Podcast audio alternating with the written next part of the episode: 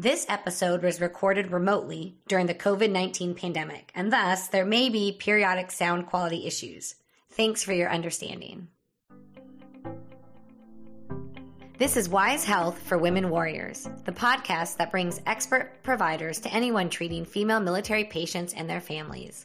I'm Lieutenant Colonel Erin Kaiser, Program Director of the SAUSHEC OBGYN Residency, and today I'm speaking about breastfeeding with Lieutenant Colonel retired Christy Norcross. Lieutenant Colonel Christy Norcross spent 22 years as an active duty labor and delivery nurse, midwife, and even served as the midwife consultant to the Surgeon General. She has personally breastfed three children, including having to pump much of that time due to her crazy schedules. She also established the MHS Breastfeeding Caregiver Facebook page. And thank you so much for being here, Colonel Norcross. Oh, Dr. Kaiser, thank you so much for that warm welcome. I will do anything I can to make the process of breastfeeding a little easier for our population. Well, thanks so much. I think this is a really important topic because, you know, our active duty service women don't have the option to stay at home for a year and breastfeed their baby. They have to go back to work. And, you know, as an OBGYN, I really feel that I had very little formal education about breastfeeding. Um, really, what I learned was on the job as I breastfed two children and navigated going back to work. So I think if, you know, if I as an OBGYN have little formal education, I imagine a lot of primary care providers out there probably feel similarly, um, you know, not really well prepared to, to manage this as a healthcare provider. Oh, I agree. Uh, I, as a midwife, um, had my first daughter and I I even felt like midwifery school wasn't an, near enough to prepare me for the breastfeeding experience. And I had helped hundreds, maybe thousands of women at their first uh, birth experiences or shortly thereafter. And I wasn't ready myself. I think I learned more on the job probably than in all of those experiences. So let's start with some basics. You know, how long is it recommended that women breastfeed their children for? So it's recommended by all the professional organizations that um, breastfed babies are fed for six months exclusively. Uh, six months exclusively means just that, if you can, um, without any supplementation um, or food or fluids. In addition to that, the second six months, it's recommended to feed your kiddo iron rich foods and um, focus in on really continuing the breastfeeding experience for them. There are some organizations that say that up to two years is ideal, and the average, if you look throughout the world, is quite longer than that. So we are really trying to get our active duty folks who want to to have the experience that they want. Yeah, so as ACOG, I feel like the American College of OBGYNs, I, I recall like 12 months. Um, but yeah, if you can breastfeed longer, I mean, even better just because of the antibodies and the additional health that it provides to the children. Um, so our service members are coming back to work, you know, three months postpartum. That was a huge improvement to extend from six weeks, which you and I probably both got six weeks, to um, 12 weeks. But that's still asking those service members to pump for nine months. Um, so when they come back to work, how often should they be pumping? I I hated the pumping portion of breastfeeding absolutely. So the goal I would say for every woman is to replace the amount of nursing that the baby would do if you were present with the baby, um, feeding the baby. And so you're looking at realistically in the beginning, it's every two to three hours. And, you know, a pumping session can last anywhere from 20 to 30 minutes. So if that experience of 20 to 30 minutes every 2 to 3 hours is pulling you away from your your duty station you really end up with an internal struggle. How do you handle that? How do you get your coworkers to cover you? How do you do it if you work 24 hour shifts or if you're a resident or you're a physician?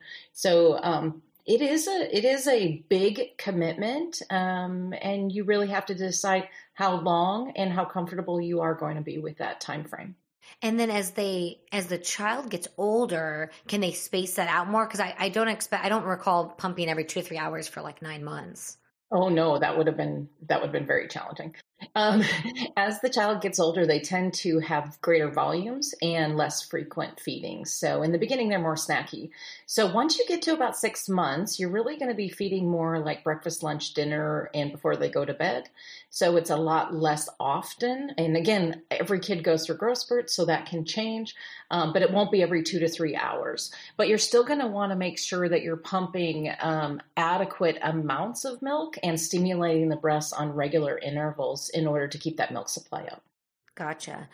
Um, and then now TRICARE does cover the cost of a breast pump, um, which they didn't before. I know I remember spending like $350 or something for a breast pump. So there's lots of pumps out there. Are there any pumps you recommend? What should they be looking for when they're looking at purchasing a breast pump? Well, in 2014, it, it was such a blessing that TRICARE decided decided to cover pumps for our um, dependents, even dependents, active duty, all of our beneficiaries. And so you really got to think about what kind of need you're going to have for a pump. So you want to start there, and maybe talking to your provider while you're pregnant and even your colleagues um, can have some input, but not every pump works perfectly for every woman. So if you're looking to go back to work, your active duty women should really be looking for a double electric pump. And there's different brands. You know, you've got your Spectras, you've got your Artos, you've got your Lansinoh. Um, there's even one called a Baby Buddha, which is about the size of a um, phone, which uh, my midwives and our IBCLC lactation consultants have recommended. And then on top of that, probably since you've been breastfeeding and I've been breastfeeding, um, they're, they've developed ones called the Willow and the Elvie, and they're hands off, like on the go breast pumping. And so, yeah, you could be sitting in the operating room um, with your breast pump on, and it's doing work while you're focused and distracted on something else. Yeah, it's so crazy because I remember when I had to go like pump, it would be like this big ordeal. You have to take off all your clothes and like shut the door. And now, yeah, some of my residents, I think they're using the Willow sounds like I think the one they're using, and literally they can wear it in academics, um, in front of a million people, and no one knows they're pumping in the operating room. And it's kind of really, um, really kind of changed the idea of breast pumping that you can kind of do it anywhere and in front of anyone because it's so quiet and small and uh, manageable. And it's it's kind of decreased the stigma about having to be um, hid away in the back corner. You can just keep on the go. A lot of women have uh, trouble uh, letting down only because they need that. Um, they need to be distracted while they're pumping, and so that gives them the opportunity to do it and continue. And especially as our active duty women go back to work, it is really challenging that um, role between being an officer and being a mom. You're constantly struggling which one is the priority at the moment yes, I feel like that's my life still as a mom and working working service member, right? Trying to decide where you need to be at the each time. So let's move to kind of the rights and what policies are in place to protect our service women because we already said now they're coming back 12 weeks postpartum. They're probably going to need to be pumping every two to three hours maybe for 30 minutes at a time. That's a lot of time to be away or pulled away from their job duties. So i guess are there policies in place that that gives these women this opportunity and this protected time so there are. Each of the services outlines um, not as specific, probably uh, as time frames, but at least um, outlines uh, recommendations and even protected time in a clean um, space that is not a bathroom. And so there's guidelines on each of the services and the DoD to what that space should consist of.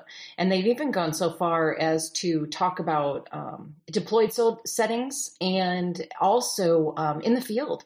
So in the field, they do have to offer you a place to pump. However, they don't have to have storage facilities for that. But the truth is, I mean, you can throw your your breast milk in a um, bag with ice uh, with one of those freezer and you're ready to go because breast milk can be good for six to 12 hours depending on where it is um, at room temperature. So it's always good to have those ice baggies with you but to be honest if you're going to the field you could always consider uh, pumping and not storing the milk. I won't use that phrase. Um, no no one wants to hear pump and dump right? Yes. That's terrible. So this is, I think, important because I think many of us healthcare providers are also probably bosses or leaders of in different departments.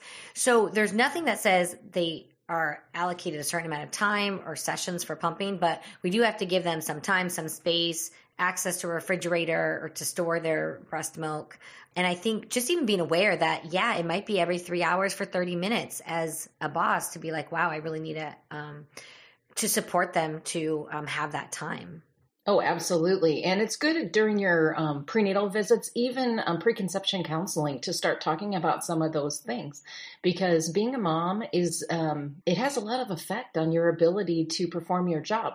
Now, in the grand scheme of things, we can argue that your return to duty and commitment to the military is um, greatly increased by the amount of support that you get during a pregnancy and our breastfeeding experience. And is there any data that are our service members breastfeeding equal rates as non-service members as the civilian population? How are we doing with our breastfeeding rates? So we do really good leaving the hospital. In fact, we're better leaving the hospital.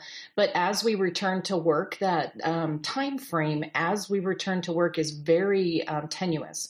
And so we tend to have a lot of our women drop off at that time, as opposed to uh, our civilian counterparts who maybe don't have the same um, return to work requirements. And, you know, I will say that, you know, the Army is still behind. I'm going to call them out. So most um, most services you have been protected to not deploy for 12 months. Um, the Army just in the last like 18 months changed it to six months to a year um, which you can't deploy, which is huge um, because, you know, I deployed when I was six months postpartum. I was exclusively breastfeeding and had to pump and dump all over Kuwait and um, Bagram to get to my base in Afghanistan. And I had to pump and dump, and it was devastating. And I feel like that I got emotional when they published that saying they're going to protect them now for 12 months because I feel like that how can we say you need to breastfeed for a year but then we're going to send you to Afghanistan at 6 months postpartum I mean it's just ridiculous. But unfortunately, the Army still does require you to pass an APFT or ACFT six months postpartum, despite all the other services giving women a year to prepare for PT tests. Oh, I think I think the Army's going to come around. I think they will standardize things across the board, and we're all all going to be on the same uh, page before long. So, um, Let's move to some things. What do providers need to know when we're taking care of our service members or their dependents um, and their breastfeeding? You know, I think the first question I oftentimes get is, you know, what medications are safe in pregnancy? So, what you're going to find is that medication safety is very similar to what you would think you would give, uh, you know, a pregnant woman. Now, I do know that uh, because you and I work in this career field, we're much more comfortable with some of those medications that don't, are maybe category C or just don't have the evidence behind them because we use them on a regular basis. So, I know that you get the phone calls in the middle of the night saying, is it okay to give him this antibiotic or the other? And what do you think about this uh, narcotic? And what do you think about the surgery? And do we need to worry about anesthesia? And so um, it can be devastating to women to have to pump and dump. And so when they say cry over spilled milk, they're talking about breast milk. And so if we can prevent that or make sure that they get the correct antibiotics to resolve their um, infections or their issues without having to battle back and forth, um, it, we can help them. So let's say you're a provider in the ER or you're a family practice physician. What you'll find is our you can always ask an IBCLC lactation consultant, you can always ask one of the OBGYNs or the midwives. But what you can do is LactMed has a great site where you can you can just type in the medication that you want to give and see what category it is um, and what what the recommendations are. There's also by Hale, there's medications in mother's milk, um, which is a you can get it on book or by the app, uh, but that seems to be what all of us tend to look up anyway to make sure that we're comfortable, especially if it's something that we're not prescribing on a regular basis. Yeah, and both of those resources that you mentioned, LactMed and ByHale, I'll put those in the show notes. You can link to them. But I agree. You know, the sad part, the truth of the matter is, I think like 90% of medications are going to be class C, which class C doesn't mean it's bad or good. It means we've not studied them in breastfeeding women, which this, you know, this brings us to the whole coronavirus, right? We also didn't study them in pregnant women and breastfeeding women. And so we're at a loss. Um, and I think that's a huge, um, a huge disadvantage to our, you know, pregnant and breastfeeding women that they were excluded um, because ultimately they're going to be you know at a greater health risk because they're not going to have access to good information. But i i would argue that the majority of medications are safe in pregnancy. Um, obviously look them up. And even with anesthesia i usually tell people right when you wake up from anesthesia pump and dump once and then you should be safe to breastfeed. You know i think a lot of people out of you know fear or caution tell them, oh, do it for 24 hours or they, you know, overdo it. But as you said, it's devastating to pump and dump. Well, if you think about it, as a woman is, say she has a C section, you're giving her a lot of the same medications and being concerned about them a week later uh, for what they need. So just kind of keep in mind if you if it would be something that we would use with a pregnant woman or in a C-section, it's probably okay for them. And just look it up. Make yourself and the patient feel good about it. Yeah, that's great advice. Just always look it up. It's better to just be sure. And then I think a common problem I see, especially as usually at that three month mark when women are coming back to work, is you know they complain about their milk supply decreasing. So, what are some tips providers can give to their patients when they note that that their breast milk is decreasing? it's rest and stress. it's kind of funny to think about it, but realistically, it isn't a magic pill. It's going back to the basics. How often are you putting the baby skin to skin?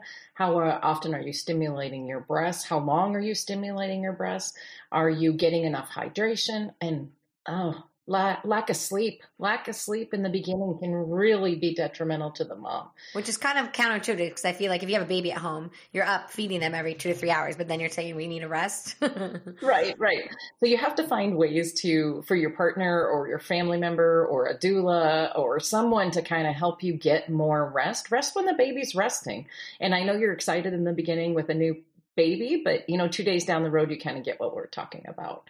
Um, figure out ways to nurse um, or to sleep with the baby skin to skin with you, and that's one advantage. If you can find a safe way to do that, that'll help stimulate breast milk supply too.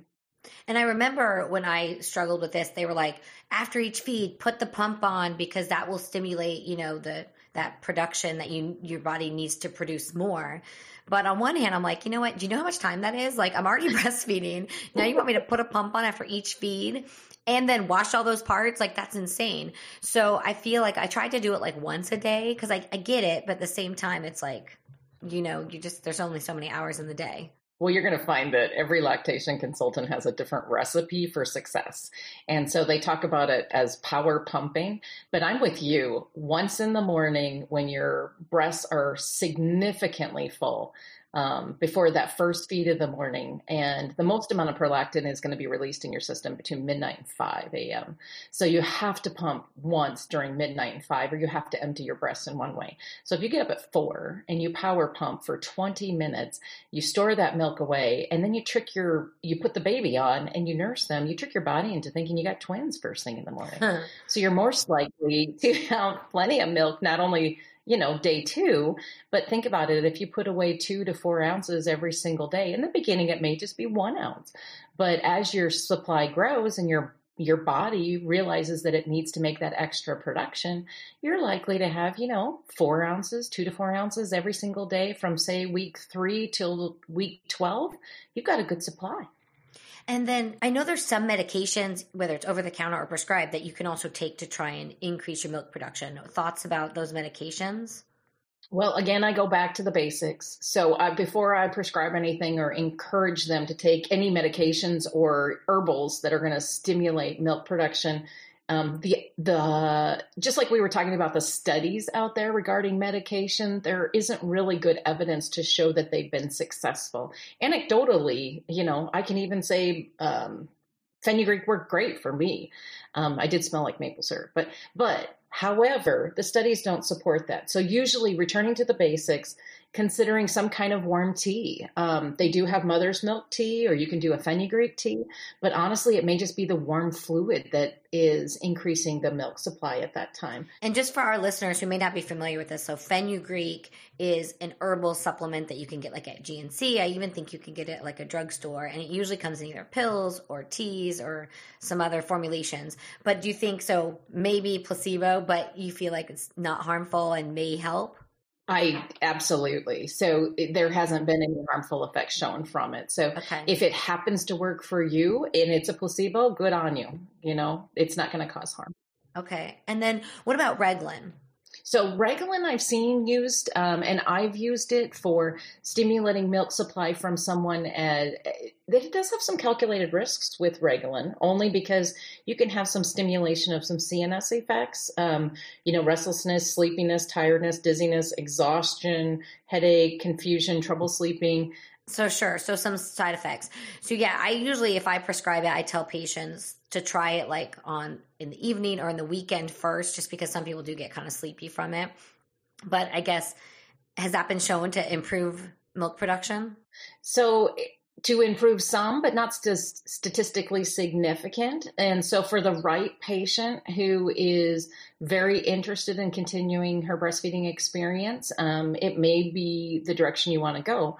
You also you can't quit Reglan cold turkey, and so you're going to build up and wean off um, the medication and again it for the right patient with the right agreement and close follow-up i think it's a it's a it's a medication that can work yes and then I know we've thrown out this term already a few times, but we might need to clarify. Um, so I do also want to talk about um, some resources for our primary care providers who probably don't feel super comfortable, you know, do, going through all these things we talked about. But we do have lactation consultants, and that's a covered benefit, right? And maybe explain what a lactation consultant is, and kind of what I guess are some other resources out there that providers can like refer to for assistance. Oh, absolutely. So the leader of the team is our IBCLC um, certified lactation consultant. So they complete over a thousand hours of experience before they are actually um, credentialed. Yeah, I remember when I first looked into this, I had a friend who breastfed like four babies and was interested, and we looked into it and we're like, that's an obscene number of hours. Oh, it's ridiculous. I didn't even qualify after having been a midwife for as long as I had to um, provide the service or to get certified. So they're people who know what they're doing and they have ongoing um, educational requirements also. And so, where are they located or how can we access them? Pediatric clinic. Most of the time, they sit in a pediatric clinic. Um, and they can be just self referred to the pediatric clinic. They don't usually have to go through uh, pediatrics or OB, but I would tell you as a family practice provider, having them on speed dial or available to text or email can be fantastic, especially if you run into some of those risk factors and you want them to be seen, and, or the lactation consultant is going to need a medical consultation for that patient. And then I remember, I do remember there's some community resources as well. Like there's like the La Leche League and some other um, community things. So it might behoove the provider too to just know what's available in their communities. Excellent. And so, you know, scheduling a, a sit down or a um, professional staff meeting and having the lactation consultant swing by with some um, some handout resources are great. There's almost always the new parent support program are registered nurses. They may or may not be lactation consultants, um, but they can uh, see the patient in their home. And the Army uh, Readiness Center also has the same thing on the Army side, and they are individuals through the family advocacy um, funding that can help women transition that have children up to age three. So they're a great resource. WIC is a great resource, and at almost every MTF at this point, there's some kind of a uh, Facebook, uh, social media, um, here in Germany, it's called Village Friends. So they have some kind of a breastfeeding support group. In England, I think it's called uh, Meals on Heels. So there's lots of community resources in addition to the professional resources that we offer throughout the hospital. Okay, that's that's a great resource as well. And we'll we'll try and list in the show notes all the resources that we're discussing. So alternatively now, there are cases where people need to stop um, breastfeeding, whether it's because I guess you deploy, in my case, or you have a medical condition, or you're just you're done, right? Because you decide that you want hours back in the day. Um, so, are there recommendations of how women should go about stopping breastfeeding? So it's a double edged sword, right? If you're breastfeeding a lot, you really want to breastfeed up till the time where you either go back to work if you're stopping or you're going to deploy or for whatever reason. And so your milk supply may be pretty strong at that point cutting it off cold turkey usually is going to result in a lot of pain, um, potentially plugged ducts, and some great discomfort for probably about a week. If you haven't breastfed, um, I had a patient I took care of uh, last year, and she had breast cancer. And so after delivery of her baby, she was getting a mastectomy, and that was a case where we really needed to prevent uh, milk production or at least decrease the uh, amount that she was going to be receiving. So you can take um, anything that would dry up your milk. Sudafed is a great example. Um, if you're just trying comfort and you want to dry to help dry out or um, release some of the milk. You might want to even think about cabbage leaves. and I know you guys that are out there, you may have heard it, you may think I'm crazy, but if you take a purple cabbage, those are my favorite. And you're saying cabbage leaf like that you buy at the grocery store in the produce section. Yeah. Okay, cabbage. Yeah, you pull it out of your crisper, take a leaf out, break it, break the leaf. Um, and then put it in your bra and put them in there till they're wilty and then take them out and put new ones in. And then I remember we always tell them too to like bind their breasts, like wear a really tight sports bra. Yeah, at least one. You want to make sure the girls are tucked in and not being stimulated. So, standing in the shower under warm water, um, putting a baby to the breast uh, stimulates the milk letdown reflex. And so, you want to keep away from that if you're trying to dry it up. And to be honest, Motrin helps with some of that too because you're decreasing the inflammation process as you're um, uh, stopping the stimulation process. Okay, so wearing tight things, cabbage, and then spacing out the feeds as much as they can. As much as you can, yes. Okay, and then one of the common complications we see from breastfeeding is mastitis. And I don't, you know, I imagine some of these patients may present to, you know, their the troop clinic or their primary care provider for this. And so, what are some some pearls for I guess diagnosing and treating mastitis? Well, so for starters, you're going to have someone show up in your clinic that's either got a fever or she doesn't. I mean, that's what it comes down to. And right now, we're doing a lot of telehealth, so you don't necessarily have to see them face to face, but you definitely want close follow up. So, mastitis is going to have, first of all, warm, red, hot, tender spot. Um, it's that's in the breast or in the axilla, and it's very painful usually.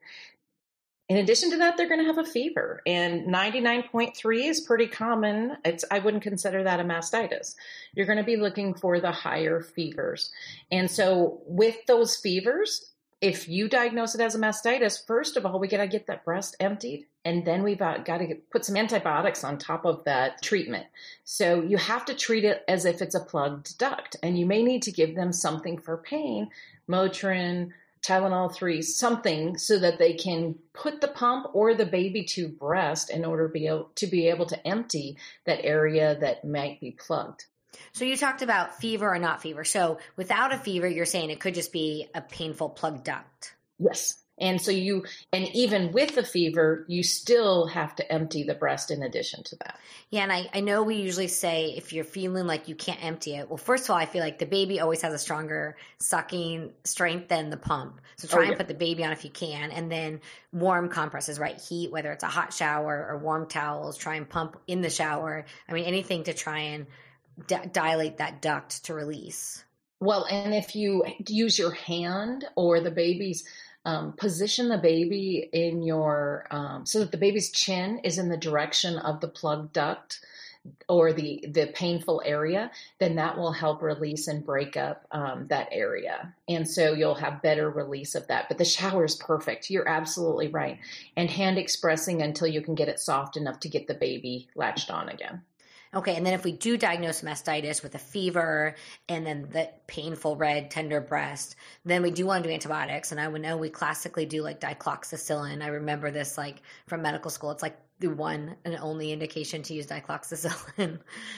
yes, exactly. Um, and then really, I feel like you should see an improvement within 24 to 48 hours. Yes, and if you don't, that's a problem. And so that's a patient that you're going to want to see back, um, and you may want to consider switching antibiotics at that time. You may want to see, if you haven't seen them face to face, you want to feel it and see if you think it's an abscess.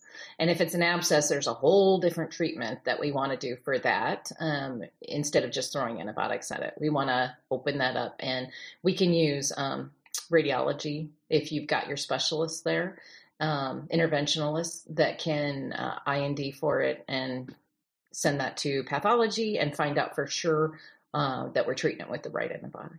All right. So the other thing I wanted to talk to you about was you started this Facebook page, um, the lac. Now I can't remember what it's called, but the lactation, um, the breastfeeding caregiver Facebook page, and when you started it, you said you you got a lot of tips or advice or comments that that I guess people, lactation consultants, really wanted us doctors to know. Um, so, do you want to share some of those tips or pearls?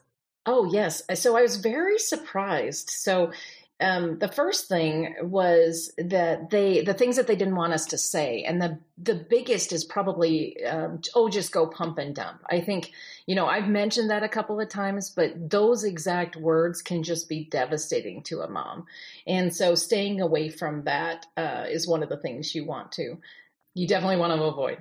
And in addition to that, um, there are places where you can get breast milk through uh, collective banks. There's 17 nonprofit uh, milk banks that provide pasteurized milk that can be purchased.